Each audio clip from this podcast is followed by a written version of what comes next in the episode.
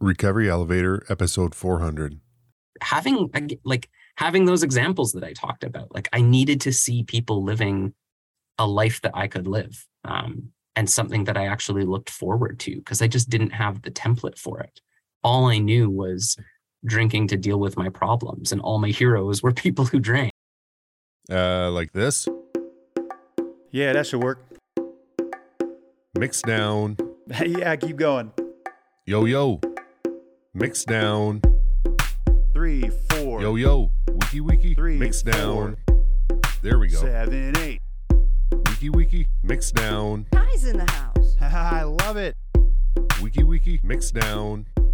There we go. Three, four. Wiki, wiki. Wiki, wiki. Welcome to the Recovery Elevator Podcast. On today's show, we have Nick. He's from Vancouver and took his last drink on December 7th, 2018. Nice job, Nick. I want to give a quick shout out to our chat hosts over in Cafe RE. This coming week, we have 19 chats scheduled, ranging from meditation, men's meetings, women's meetings, happier hour, and even yoga. You guys are crushing it. Thank you for your service. Be sure to check out the RE website.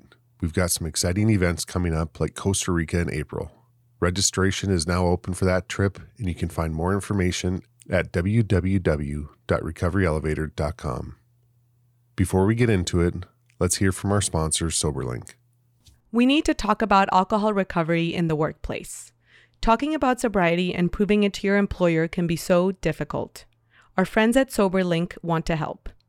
SoberLink is a high tech portable breathalyzer system that uses facial recognition technology to verify identity, has unique sensors to ensure that no other air sources are being used, and sends results directly to your specified contacts so there is no questioning whether or not you took the test and whether or not you altered the reporting. This is why SoberLink's remote alcohol monitoring system is considered the gold standard.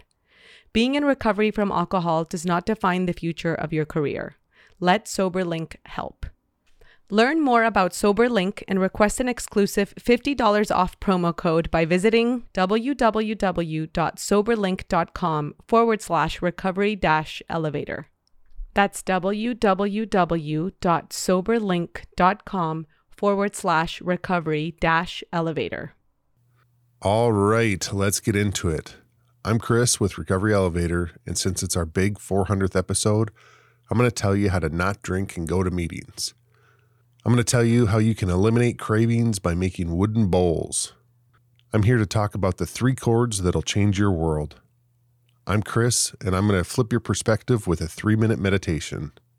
Today, we're going to talk about how nature walks will eliminate your trauma, how the 12 steps and nothing else will get you sober.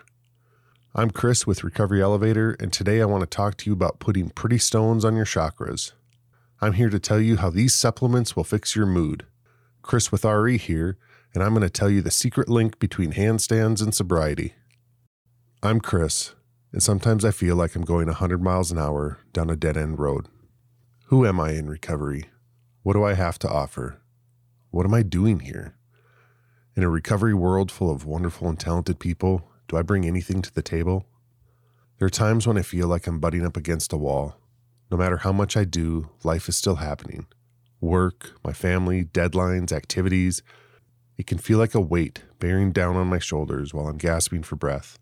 I want all these people to be pleased with me, and I'm dying to the expectations that I'm placing on myself. Each week, there's another book coming out about how to do recovery. There are podcasts with stories and interviews that I'm told I must listen to. I'm supposed to adapt to this new idea, or challenge, or habit, or perspective, or technique if I want to survive. As the world is inundating us with information at breakneck speeds, I find myself standing in the dust, wondering where everyone has gone. The desire to keep up with others is there, but with what time and what energy? What is the cost of subscribing to every idea that I hear, and how do I find balance between that and the rest of my life? These crossroads show up often, and if nothing else, they provide me with options. I can chase that comparison that my mind dangles in front of me like a carrot. I can change my entire life, start a new routine, and embark on phase one, day one of a new adventure. Depending on my current situation, maybe that's what I need. Another option exists. When I want to change everything because I see something shiny, I can sit with it Years ago, Odette shared this excerpt from When Things Fall Apart by Pema Chodron. Refraining is the quality of not grabbing for entertainment the minute we feel the slight edge of boredom coming in. It's the practice of not immediately filling up the space just because there's a gap. An interesting practice that combines mindfulness and refraining is just to notice your physical movements when you feel uncomfortable. When we feel like we're losing ground, we make all kinds of jumpy, jittery movements. You might notice that when you feel uncomfortable, you do things like pull your ear, scratch something even though it doesn't itch, or straighten your collar. When you notice what you do, don't try to change it. Don't criticize yourself for doing whatever it is you're doing. Just notice what is. Refraining, not habitually acting out impulsively, has something to do with giving up the entertainment mentality. Through refraining, we see that there's something between the arising of the craving, or the aggression, or the loneliness, or whatever might be, and whatever action we take as a result. There's something there in us that we don't want to experience, and we never do experience because we're so quick to act. The practice of mindfulness and refraining is a way to get in touch with basic groundlessness by noticing how we try to avoid it. I'm working to find comfort and peace where I am today. This doesn't mean that I'm going to stop taking in information or that I'll never switch things up. I think flexibility has been a key part of my recovery. I don't, however, need to chase everything that's put in front of me. When I'm able to slow down and be in my recovery right now, I can find an appreciation for the program I'm working. It gives me a chance to recognize the points that might be causing me some discomfort and allows me to focus on them versus shift my attention to something else. I want to make sure I'm putting my energy into what I have right now before I decide to spread it so thin that nothing is getting the attention it deserves. A question I regularly ask myself is what am I doing with the time I have right now? At the end of my life, is what I'm prioritizing today going to matter? I want to encourage you to stay curious as you continue down this path of discovery. This isn't about closing ourselves off to any new idea. We have access to more resources in recovery now than we ever have. The idea is to act with intention, not simply chasing the next new thing, and to show ourselves grace along the way. Before we hear from Nick, let's have a word from our sponsor, BetterHelp. Life can be overwhelming, and no matter who we are, problems are guaranteed to arise. For me, sometimes when new problems come up, I feel a bit paralyzed. It's important to assess situations and to talk to people I trust when it comes to finding solutions. I've gone from thinking I have to figure it out all on my own to asking for help when it comes to problem solving mode. There's no better feeling than finding solutions and gaining confidence through problem solving. A therapist can help you become a better problem solver, making it easier to accomplish your goals, no matter how big or small. Therapy has always been important to me because I need someone who can catch my blind spots and be clear with me. Someone who can see things that perhaps I am not catching, and someone that can give me professional feedback without me feeling hurt or judged. We take such good care of our bodies, the mind should be no different. If you're thinking of giving therapy a try, BetterHelp is a great option. It's convenient, accessible, affordable, and entirely online. Get matched with a therapist after filling out a brief survey and switch therapist anytime. When you want to be a better problem solver, therapy can get you there. Visit betterhelp.com slash elevator today to get 10% off your first month. That's better, betterhelp.com slash elevator. Recovery Elevator, please help me welcome Nick. Nick, how the heck are you? I'm doing great, my friend. How are you? I'm doing well. It's good to see you, brother. Yeah, it's good to be here. I'm glad we got to do this today. Uh, Recovery Elevator, if you're a longtime listener, you may recognize uh, Nick. He was on episode 220. When was that? That was about 100 years ago. Like, a, uh, like it a- feels about 100 years ago. Yeah. 180 episodes ago. So, uh, welcome. I'm glad to Thank see you. glad glad to have you back on. Uh, Nick, can you give listeners uh, an idea of how long you've been sober? Uh, yes, I can. we literally just looked at this and I've already forgotten, but my sobriety date is December 8th, 2018. Um, so that means I'm coming up on four years this year. Is that right? Is my math right? One, two, three. Yep, that checks out. 40. Wonderful. Yeah. So uh coming up on on four years. With my uh, trusty dusty calculator, you had 111 days on your first RE interview, and now you're at like 1385. So Yeah. I'm gonna guess that some stuff has changed, and we'll we'll get into that. Yeah. Uh, before we get into it, can you tell us a little bit about yourself, Nick? Where you're from, what you do for a living, age, married, things like that, and most importantly, what do you like to do for fun? Yeah, absolutely. Um, so my name is Nick. I live in Vancouver, Canada. I'm 36 years old. Uh, I work at a university in a career center. I'm married to my wonderful partner, Laura. And I, what I like to do for fun, mostly gardening. Yeah, spending time in the garden. Plants don't generally talk back. So that's where I spend a lot of my time. I don't want to hear any crap out of you guys. yeah, exactly. Sometimes they do, but All right, Nick, let's get into it. Let's talk about your relationship with alcohol.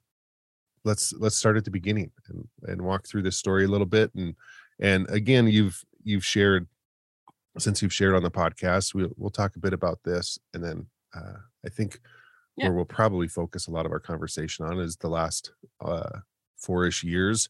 Mhm. But uh, yeah, if you want to give us a, a little bit of a, the rundown on your relationship with booze. Yeah.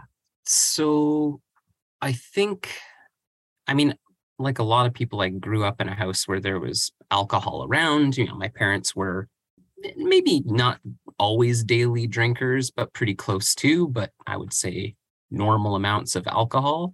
But it was very normalized in my house that alcohol was just something like you had with dinner. And so, you know, I would have a beer here and there from like, I don't know, age 12 and 13 onwards and and then but like a few times a year really like not like I'd have a beer with dinner when I was 13 but like I think it was still a time where like if somebody was like 12 had like a sip of beer nobody would really think too much of it but it certainly tasted alcohol like enough times as a maybe not quite a child but as like as a young adult. Adolescence. an adolescent um, becoming a teenager. And then of course like as i became a teenager there's you know where i lived there was still a, a culture of drinking and and just sort of partying as as teens. And i wasn't really like into any sort of party culture or anything like that but i definitely remember you know going through really tough depression when i was 16 and and into when i was 17 and entering into high school and just really feeling out of place and a lot of anxiety, not sure what I was supposed to do, very unsure of. Um, and as you know, as you're a young person figuring out how the world works, you're also trying to figure out your place in it. And I and I really had no idea. Everybody else seemed to have all these dreams and passions and ambitions, and I was an incredibly mediocre student. I sort of I attended the classes I needed to, and I did the work I needed to to sort of scrape by, but like I had no aspirations beyond that or I or I just didn't know what the aspirations were and so alcohol from a pretty early age was that release that felt like it was taking the anxiety away it was doing all the things that you know all the guests that come on this show talk about of of that that sort of warm hug or that feeling of belonging and that that's the social lubricant and all of a sudden feeling I was a really shy person and alcohol just I felt like I could access a different part of myself. And at the time, that felt really exciting and liberating. Yeah. Obviously, that didn't last. I think there's just like a built-in level of anxiety that comes with with youth. And I mean, some of us are some of us are a little more prone to it. Not to yeah, I don't I don't want to like diminish it. But yeah, No, some, no, of, no, no. some of us get a little extra dose. But Yeah. I, th- I think part of it is just I, I mean that's part of like coming of age and all of those things that you just said like figuring out who we are and if if our circumstance or just the, the way life is for us is hasn't necessarily made that a clear path it's it does serve as that kind of that release yeah, absolutely. And I, and and like and I think to some degree that's that's normal, right? Like young people are and you're negotiating and figuring out your place in the world. I think it's normal to experiment with things like alcohol and obviously there's lots of dangers with that as well. But yeah, I, I I know now that it's normal but at the time you just feel like this kind of freak or this monster that just doesn't fit in anywhere Mhm. um and of course you realize later like that's most people but you know it's it's really easy uh to to feel isolated and and like you're you are somehow different yeah, I don't think our culture is one where I, th- things are changing, Mhm. but not necessarily everybody is like, hey, I'm going through this. Like everybody is together suffering alone. Yeah, yeah, and I'm, I mean, like I'm encouraged by like some of the conversations that have opened up, but it, it still does feel like just culturally, uh, especially in in the West, people are very isolated and very lonely still, right? And Mhm. I think that, you know, I was of a generation where like smartphones were just starting to become popular, and you know, a generation of people spending way more time on the internet and in front of a screen than even a few years before when I was a young person. So I think that's also part of it. But I mean, if we're if we're really cutting to the bone, like I think there was whatever external things were going on, just internally, I was a very shy, insecure person, and alcohol felt like it it opened up a, a different part of me that again at the time like felt really exciting and it felt like oh maybe i can be a confident person or maybe i can be somebody that's charismatic and not just always super awkward Yeah. It's like, or at a- least feel like i'm charismatic i don't know that that was what was actually coming out but internally it felt like that dude, I feel that it was like, uh, like a gateway to, to who I always wanted to be.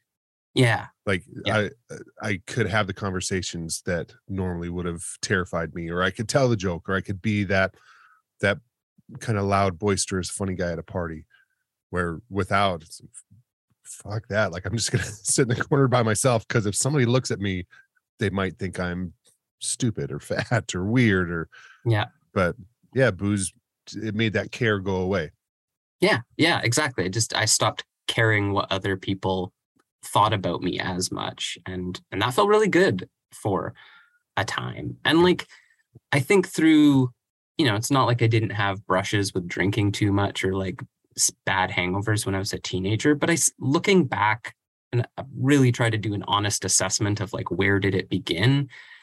And I think there was definitely like some connections being formed in my brain between like alcohol and good times that mm-hmm. certainly set up laid the foundation for bad things to come but at the time it didn't feel like i wasn't a, a binge drinker. I wasn't like drinking to the point of blackout or things like that. I, I felt in control. I felt very aware of other people who would drink too much and had the, that inner sense of responsibility of like well that's not going to be me and and all of that. I feel like it was really once i moved to Vancouver and I was in university and you know away from kind of everything I'd known and building a new life alcohol became a real like a real source of comfort to lean on. And I I definitely had had times before that where I'd questioned my relationship with alcohol or I even had talked to people about maybe having a problem with it but it still felt really a lot easier to just kind of put it down um, or take a break from alcohol without really thinking about it. But I feel like for most of us, it is like it's the it's a gray area thing, right? Like it, it's um, it it builds on itself, right? It's not one singular moment where you're like, ah, yes, now I have a problem. yeah um, it's something that's progressive and and happens kind of slowly over time, and and that was certainly the case for me. Is it just kind of kept escalating and you know, year after year, I'd end up drinking more and more each day. let's walk forward to like those college years or, or that time at university and beyond and what did some of those what did some of those progressions look like and maybe some of the you know were there consequences along the way be it external or internally Yeah, I think um so I mean one thing that happened is like almost right after I moved away from uh I grew up on Vancouver Island. This will get confusing for folks if your Pacific uh, Northwest geography isn't great. I grew up on Vancouver Island and moved to Vancouver, the same name, different places, not too far from each other. A few months after I had moved, my dad had a major stroke, was in the hospital for a really long time, changed his life dramatically, changed all of our lives dramatically. And I felt a, a lot of guilt around that because he had actually called me the the morning it happened and it was really early in the morning and so sort of sleepily i just i couldn't really understand what he was saying. And i like the details are kind of hazy now because my brain's done a, a reasonable job of wiping out the more traumatic parts of all of that but i mean suffice to say i i felt a sense of responsibility that i didn't react as i should have. If I had called somebody else, like I wasn't in the same city, but if I'd known what was going on, you know, an ambulance could have gotten there faster. He could have had more brain function, all of the what ifs. And I really didn't dwell on it a lot because it just became such an immediate situation of need. But for the next year, every weekend, basically, I'd be going back home and trying to navigate all of that with my family. And, and that just really like it just sort of broke my brain. Uh, I just you don't think things like that happen to you. That you think that's like something that happens to other people. Mhm. Um, not that you wish it on anyone, but you just you until it happens to you, you never envision your life being difficult, but not to that degree. yeah. And and I'm saying that as like I'm not the person that experienced the stroke, right? Like everybody and especially my dad had to to completely change their lives and and a lot of things got taken away and you know i like i just didn't know it's not that i didn't talk to people about it but i i just sort of felt like okay this is the situation and i just have to respond. But i feel like somewhere along the way i learned how to compartmentalize and not in super healthy ways. Yeah. and so i could just sort of like put all the walls up go to the island deal with the family stuff and and try to just be there and doing stuff but the other side of it would be i would come back to vancouver and college and i would just drink as much as i could and and just look for any opportunity to go drinking with people and sort of live this double life where like back on the island with the family was really heavy and difficult and then i'd come back and i'd be like all right i'm at college like i've got to experience this and you know really try my hardest but also like enjoy myself and Mhm. i went to university later in life so i was like i didn't get to do this as a 20 year old so like the training wheels are off let's do yeah. I gotta believe that that after those trips home too, that you're. I mean, that's like I don't I don't care what age you are. uh, You know, I've I've talked Yeah. to enough people who've had similar types of things and like that that family care. I mean, it it is that like that is a let's call it what it is. That is a traumatic situation, and Mhm. like even if you're the even if you're the family member that's providing the care versus the person that it happened to like that's still that's that's trauma. And Yeah. it's you know you're looking at your father and he's yeah i mean he's the same but but also like not the same. That's i mean that's yeah a no that- and that's a shitload to to try to process. And i think especially at a at a younger age just you know depending on the person i believe like not even having the words like not even not being able to articulate like how you feel and and if you don't have people around you asking the right questions uh, you know you just kind of sit with it and like you said you compartmentalize it i think yeah I yeah that's and kind of you know and like really if i'm being honest like kind of shove it down. It's it's not that i would never talk about it or, or never mention it but i i i mean i wasn't really processing it with anyone and, and or really asking for any help. It was just sort of like you know i just assumed i just had to deal with it and deal with the situation which is of course true but as happens to so many of us when Yeah. we don't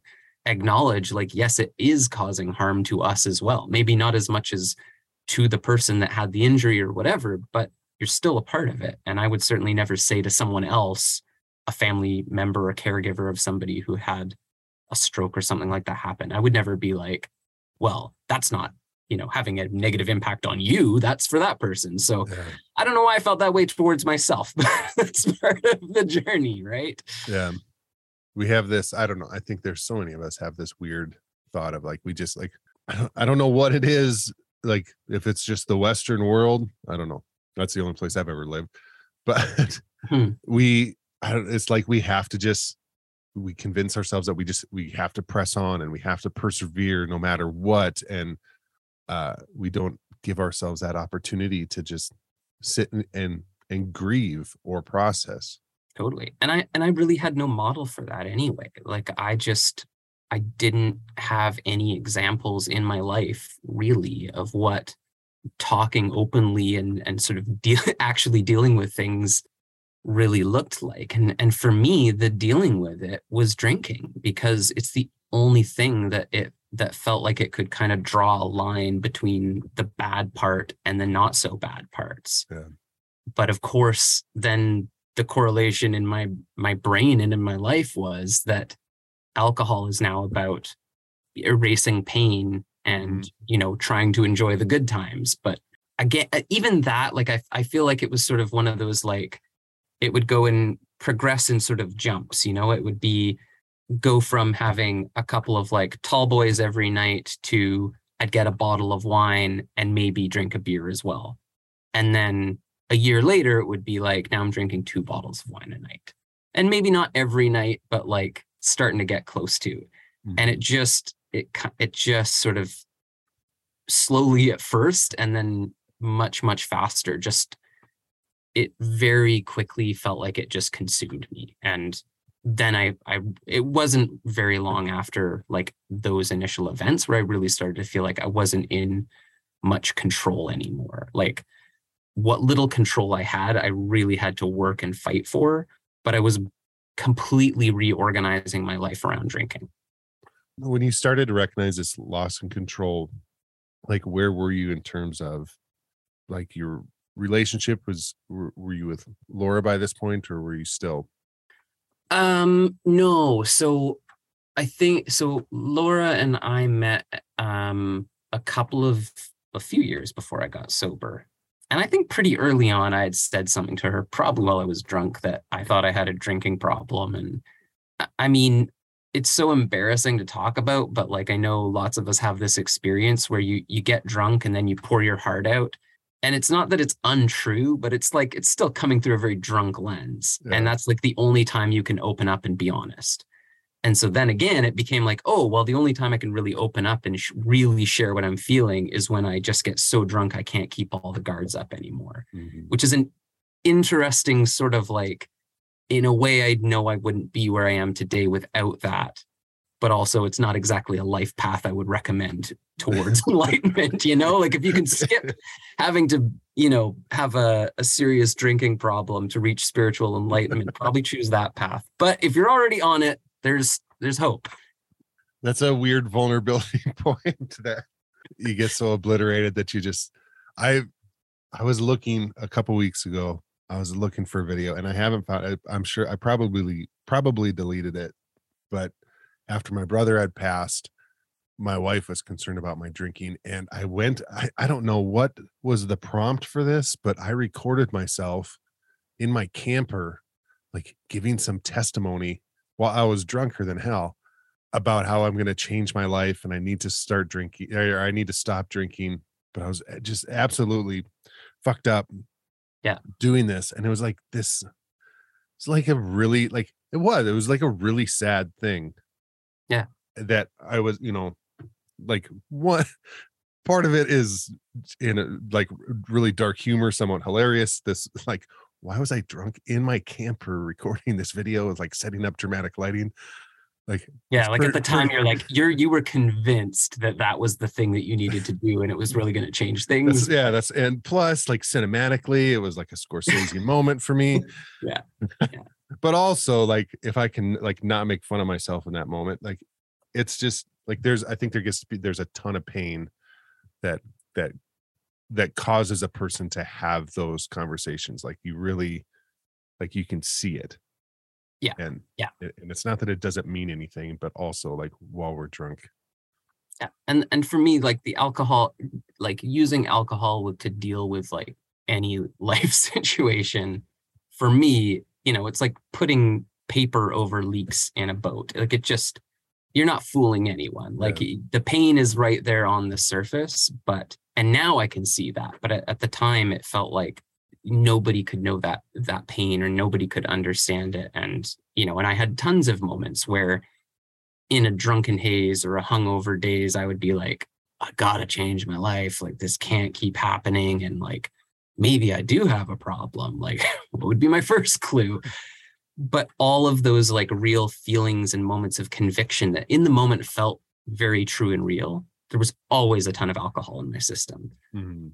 And, you know, I guess you could look at it either way of like there was a certain amount of the alcohol that was clouding everything, but also some part of me that was trying to break through that. Like the pain, even with all all of the alcohol.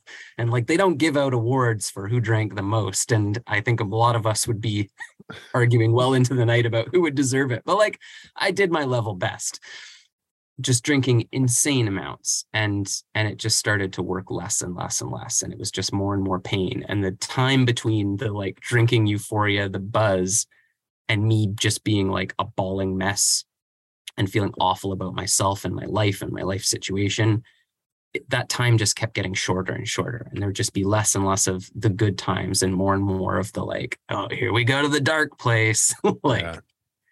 yeah i think at the the end of my drinking as well it it becomes less exactly what you said less about like the good times and it's more like almost clinical like Yeah. we're Yeah. sober we can't we can't deal or we don't feel equipped to deal with like whatever it is maybe it's maybe whatever it is is just that it's tuesday and it's too much for us and we we pick up Yeah.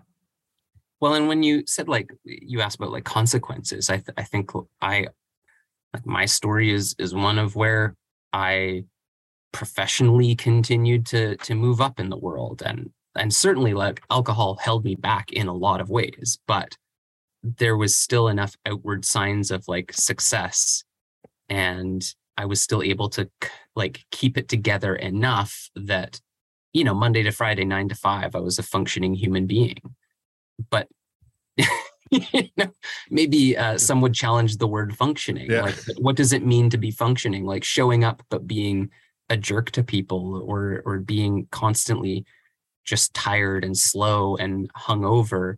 Like that's not success either, you know. Just but for me at the time, I was rationalizing it because I could be like, well, it's not like I'm drinking all day long or anything like that, but uh, you know, that that bar just gets lower and lower and lower for what's acceptable behavior and and like i knew it right some part of me knew that i was just making excuses but it just it felt so scary and so daunting to try to change that and i just got stuck in this habit and rhythm of kind of doing the same thing every day and i'd leave work all tired and stressed out and i'd walk past the liquor store and i'd buy a bottle of wine and 2 hours later i'd be back or maybe I'd go to a different place to mix it up so people didn't think I had a problem and let's trick them do the triangle of booze stores around my house so that yeah, really Yeah. fool them. Not like they didn't see me every day at every location anyway, but like to keep them guessing, you know?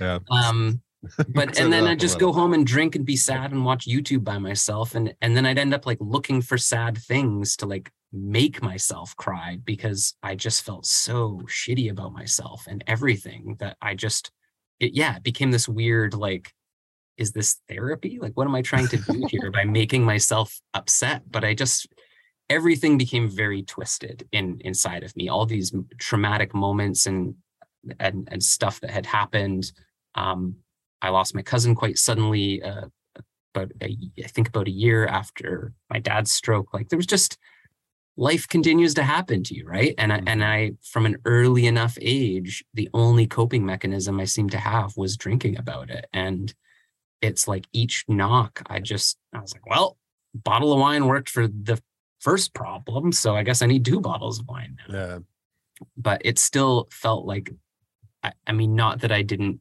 start arguments and you know get myself into trouble that i didn't need to be in but most of the impacts were just internally i felt terrible and i hated myself and i hated my life but outwardly you know i could still kind of fake it as a, a functioning human in the world Yeah.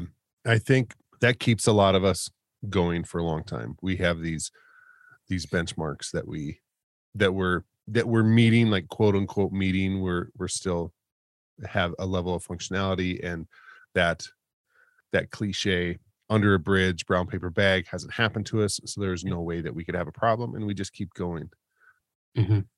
Yeah. And that's that's like that is a shit that is a absolute shit benchmark for when we need to or like when the option exists to evaluate our drinking and uh, i believe uh, i'll credit trisha lewis with recovery happy hour with this like if you're if you're not happy with your relationship with alcohol that's when you can look at it Yeah. like we like you don't have to hit x y or z like if it's whatever it is if it's causing you anxiety if you even if like it's just a hangover and you're like "Ah, i don't think that i want to feel hungover anymore like that's okay like you don't have to you don't have to hit any movie Yeah. cliche if it when if if you're unhappy like go ahead take a look at it like it's okay you you have permission um I think there's a weird thing where like again, I mean, I don't know what the if there is a larger reason for it, but there's sort of like being unhappy is like an acceptable way to be in the world. And lots of people are and just kind of miserable about everything.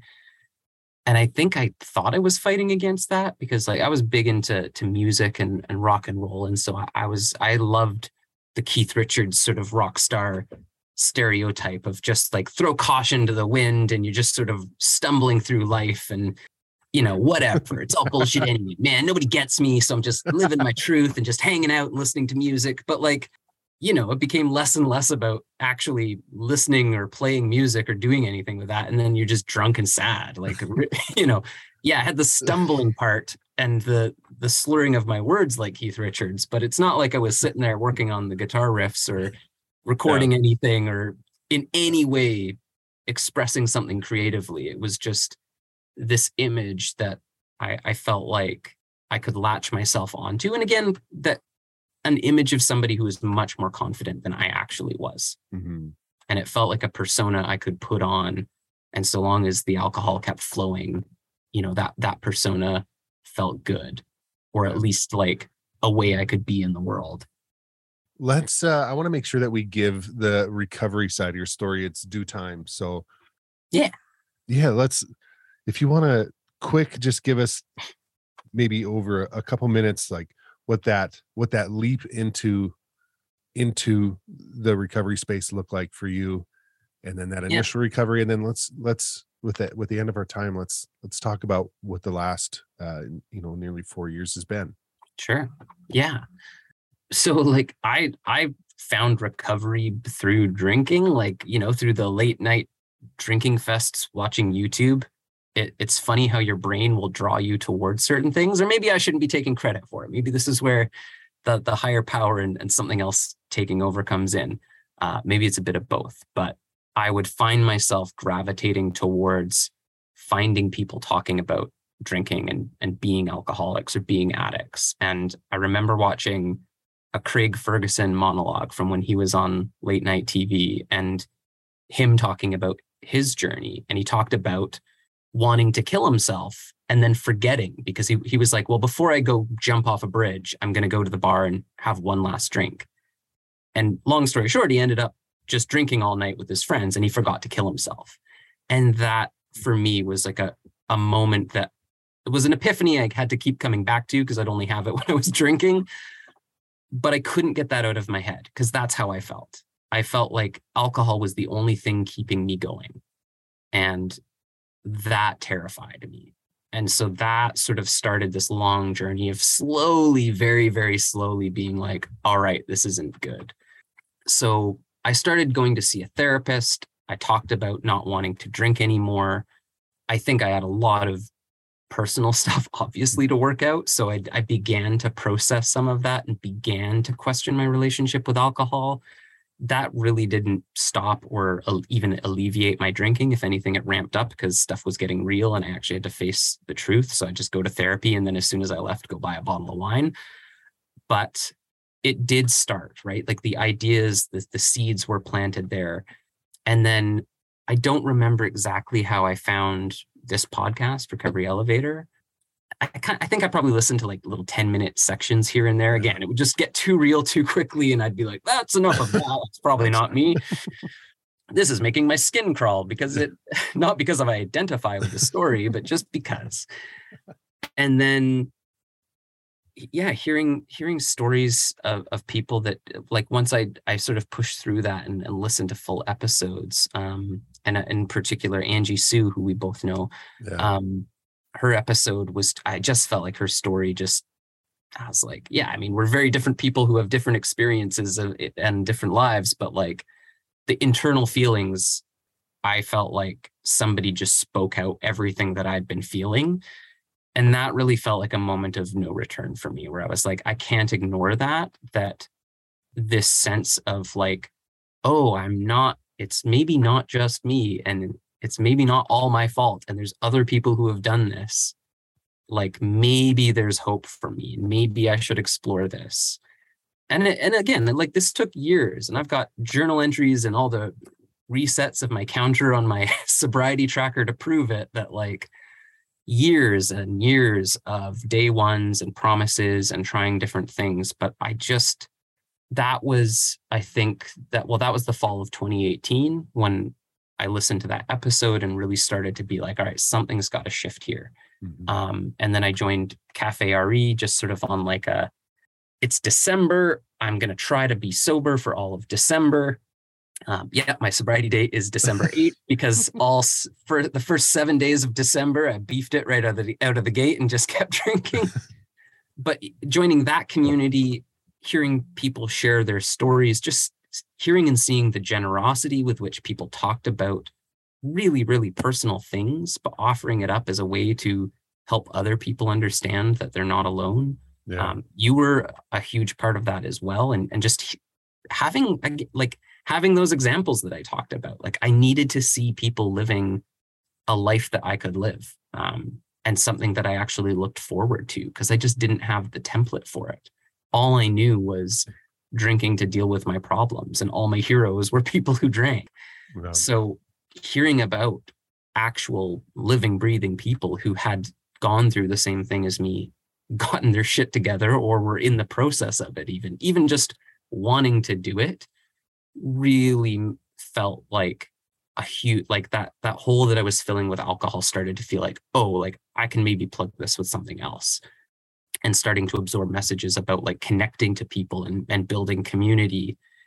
And then doing that and being like, this is the feeling I was looking for. Yeah. like this, this was the warm hug I was looking for, and this lasts, you know? And and so that really felt like I finally had the replacement for alcohol, that I could have the courage to just go, I, I have to throw in the towel here. And I mean, sort of courage and also just like I wore myself out. I just couldn't keep going. I I just I hit the wall with alcohol, man. I think I drank it all. I think everybody gets a lifetime quota and not everybody's is the same, but I think I hit mine and my body was revolting on me. I just I couldn't do it anymore. But again, all these little glimmers of hope and hearing people's stories were really what started to make me feel like th- this is something I could do. Like this is possible. there's there's something special about finding a place and you know for you and i this is not a cafe re promo but it could be cue the music uh no there's it's it's i think it's community and f- Yeah. you know, for you and i like that's the community that we found but there but there's others out there so just full disclaimer this is like if you Totally, can yeah. find you And there's they- a local all support have- group great flavors to them. Like I- I and um, the first person to say like just try stuff and not all of it will stick and that's okay. Like it's Yeah. not a failure of you and and it also doesn't mean you don't have a problem if like the first community you try isn't the right fit. Like that's that's just part of figuring it out too. yeah what i what i love about the community any community that that you can find that works is that there's something so beautiful about doing this with with other people and like finding that space where people you know you said this where you can watch people people are modeling it for you and and you can come with like just where you're at and find a, Mhm. find a level of acceptance that you just at least for me that I had never seen anywhere else and there's account there's acceptance of who you are and like what you've done and what you've been through but there's also like accountability that that follows that like all right like let's what are we gonna do here like what what are you gonna do Yeah. get your shit together man Yeah. Are you Uh, gonna show but- up every time and say the same thing or you know, Yeah. yeah, yeah. but with but with love and compassion and then before you know it like you've got something to offer and the, you know it's what's crazy is there's people who come in and and you can pour into their lives and and and and help them and it's not you know there's no hierarchy. I was just at a meeting earlier today and there's a guy who was fresh out of rehab. He had 30 something days and his share was something that I- that i hadn't heard and it i was like i, I like it had a positive impact on me and and Yeah. i've got five years. So like it doesn't fucking matter where you are like we can all positively influence one another and uh, absolutely yeah. I mean and i remember like when i i started when i started out i and had like a week or two I, you know i i definitely looked at people with who had more time as just like the wizards on the mountain guarding all the secrets and and just it felt so like distant but yeah i totally agree. Some some of the stuff that i i hear or read now that's the most helpful is people who are on day one. And and the things that they're sharing and the the insights that they're having that's a very real and honest place to be you know the there not that there's a lot of downsides to like long-term sobriety but the more distance you get from alcohol sometimes the you know the, the those connections in your brain with just how far you've come or how much things have changed it, it's sometimes hard to keep perspective on that but Mhm. that's that's why I, I try to to where i can still like every day try to engage with something because it's those stories of of other people even if it's just like I had a really crappy day today and I'm going home to bed to sleep it off like but I'm not going to drink with you today like yeah. th- that that kind of stuff helps and and it's really easy to overlook and think like how could that possibly help? But see, seeing stories and, and hearing that and and just like you say knowing that you're not alone in it the amount of time or the particular life experiences kind of matter less you know? Like it- it's just nice to relate to other humans who are acknowledging it's hard. It's difficult work being a human being. Yeah. But you it's know? uh, there's uh, it's i think it's a beautiful thing when people when people show up when, when people show up and it's just that's something i couldn't do something i couldn't do in active addiction. It was just it was all self-preservation No. and and and that meant protecting myself which meant not letting anybody in and i was just always affirming like my worst fear that i'm alone and, and i and i was Yeah. because I, I didn't ever give anybody a shot and can't get hurt if you don't let anyone in yeah yeah and now it's it's just different uh Mhm. we've got let's do yeah we got to get to rapid fire but let's do one more one more quick question before we go to the rapid fire Yeah. um you know you've got you do have some time and that is with that comes experience and and i just want to know today when you find yourself met with uh with a hard time whether it's whether it's a, a tough day at work or uh, uh some sort of trauma you know like over over your time in recovery you've undoubtedly been through some things. What does that look like? Couple, yeah. yeah what what does that look like now or or what is a version of that because i don't think it has to be the same every time but what are what are some things that you that you do now to get through to get through life where Mhm. before you were reaching for something Yeah. Recently, I've kind of come back to this, and, and this is something that um, well, I'm in the the Cafe group still, um, and I part of the reason why I've I've stayed in that is because people are there's always new people coming in, and you're always getting fresh perspectives. And again, those early perspectives in sobriety, I find really really helpful because like there there's just it's all honesty, right? Like it, it's mm-hmm. people just cracking open the doors of that thing. And really right now it's just keep it simple, stupid. Like I I can overthink things all day long and make still make all kinds of promises like I'm going to go to a meeting every single week and I'm going to do this and this is going to be a part of my routine. And then I fail at that and I don't feel good about myself. I'm still working on that that part of the journey, but one of the things I try to do is like at the very least before I leave the door in the morning and experience the world or talk to anyone is I sit down and I read something from somebody in recovery. Uh, for me, that's often just people's posts, either from like the night before or that morning. And sometimes that's all I do, just read where people are at, but just try to engage with every single day the fact that I am in recovery because even leaving it for a few days or a, a week, like my brain starts to rattle the cage and, and go in different directions and start to try to convince me that maybe I'm over it. I've, I've won somehow. I've cleared the, the hurdle and I don't need to think about it. But I know that it's a, a cliche, but just the day one mindset of like, it really doesn't matter how many days I have. Today, I have to not drink. I could ruin everything. Well, slip ups happen, but you know, like I could I could light a lot of stuff on fire today. Mhm. That's a choice I could make. But what I'm trying to do and what I find the most helpful is all the stuff that helped me in, you know, that first day, first few days, first month. Just going back to that, trying to connect with somebody in recovery every single day or as often as I can. And that can just be listening. Like I don't necessarily have to pour my heart out to someone. I like that too. But just texting someone, you know, an old pal in recovery you haven't talked to in a while, just being like, hey, I was thinking of you today. What's going on? Simple little things like that really help focus my brain back on the fact that, like, underneath it all, I still have the same problem.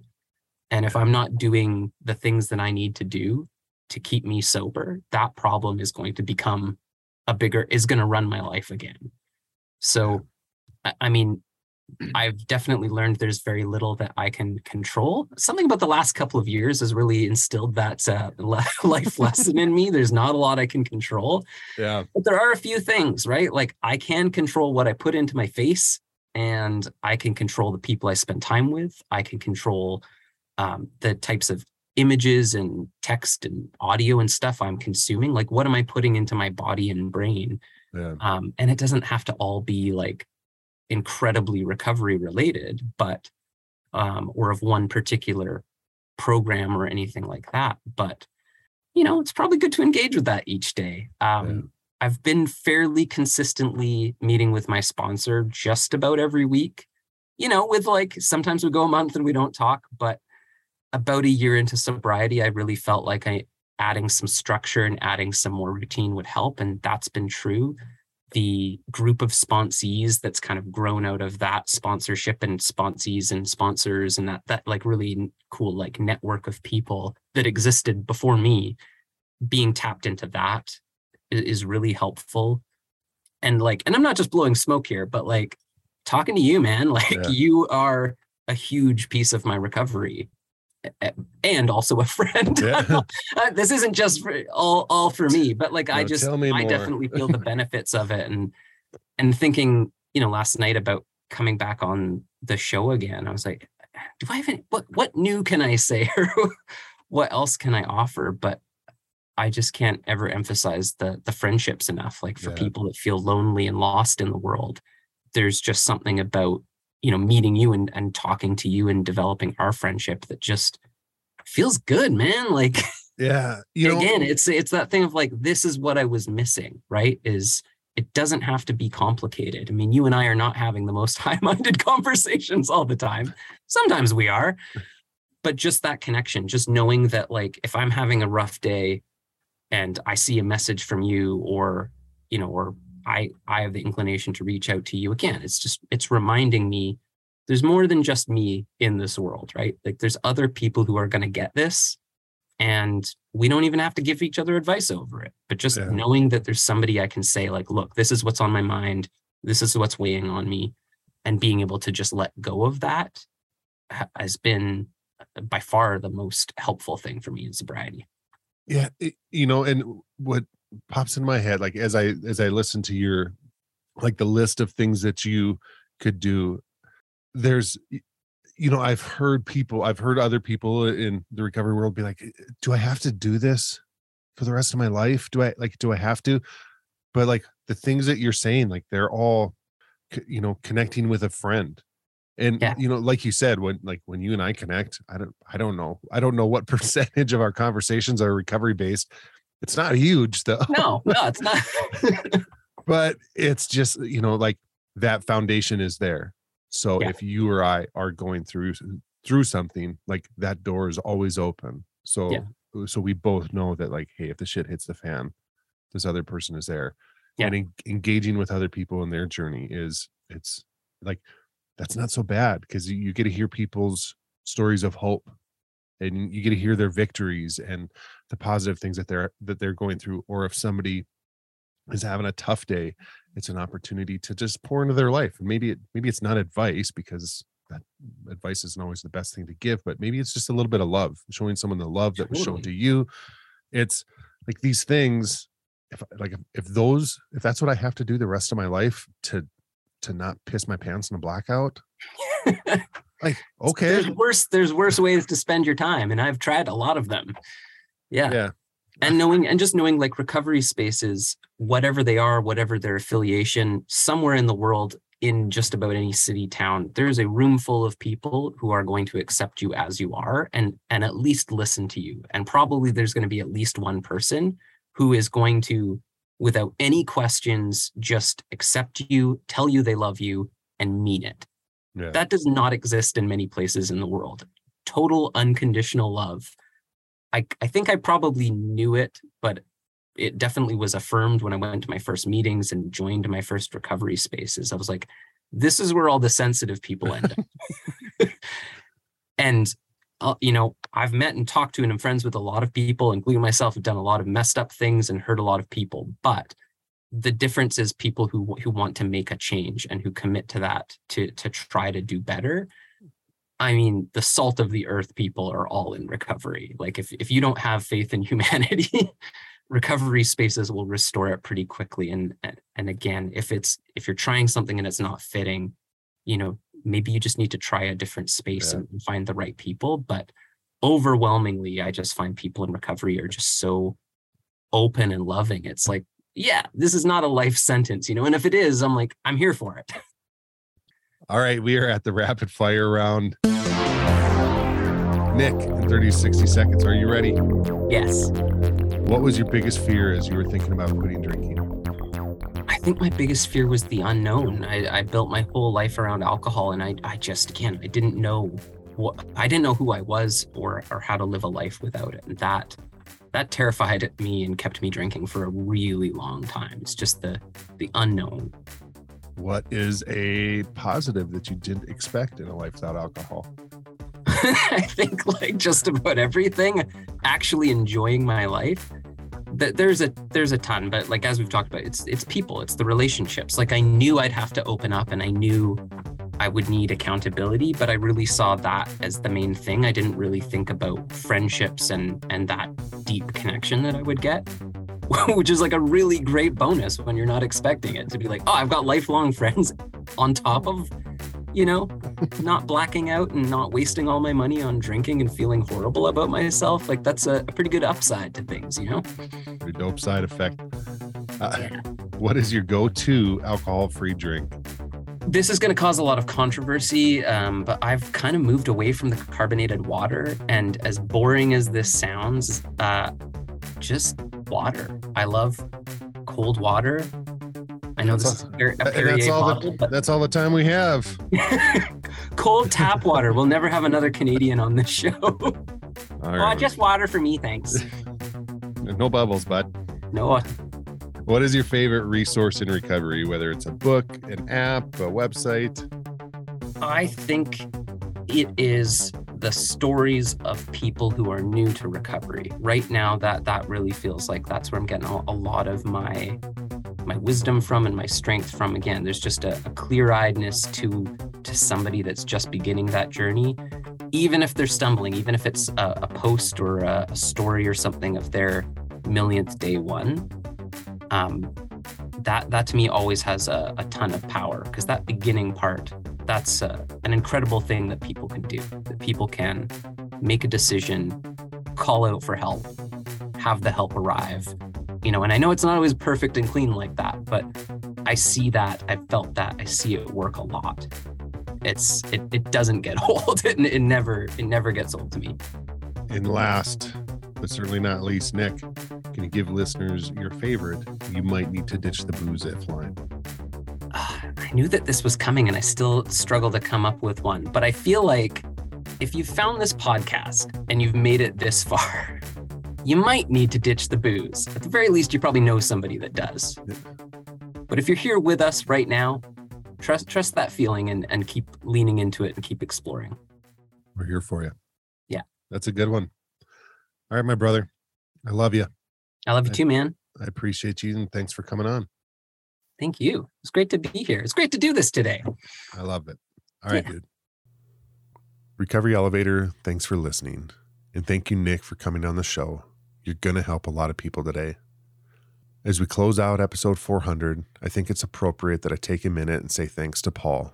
Honestly, I thought he might try to snag this intro and outro for himself. Rightfully so. 400 is a huge deal. So, Paul, as a listener of the podcast, as a member of Cafe RE, and as a person in recovery, thank you for what you've created here. Your vision and your heart are evident in the work you do. Thank you for your leadership and for continuing to provide a space for people to share their stories and to heal together. When we touch someone's life, it can have a ripple effect. Speaking as just one guy who started listening to RE on my way back and forth to rehab, this podcast and Cafe RE have had a huge impact, not just on my life, but for my wife, my kids, my friends, and even my coworkers. The healing I've done in this space has helped me to live in alignment with my values and blessed me the opportunity to help others to do the same. And I'm just one guy out of the thousands of people this podcast has touched. Congrats on 400 episodes, Paul, and thank you to the team, past and present, that have kept this thing going over the years. Listeners, we took the elevator down. We got to take the stairs back up. We can do this. I love you guys.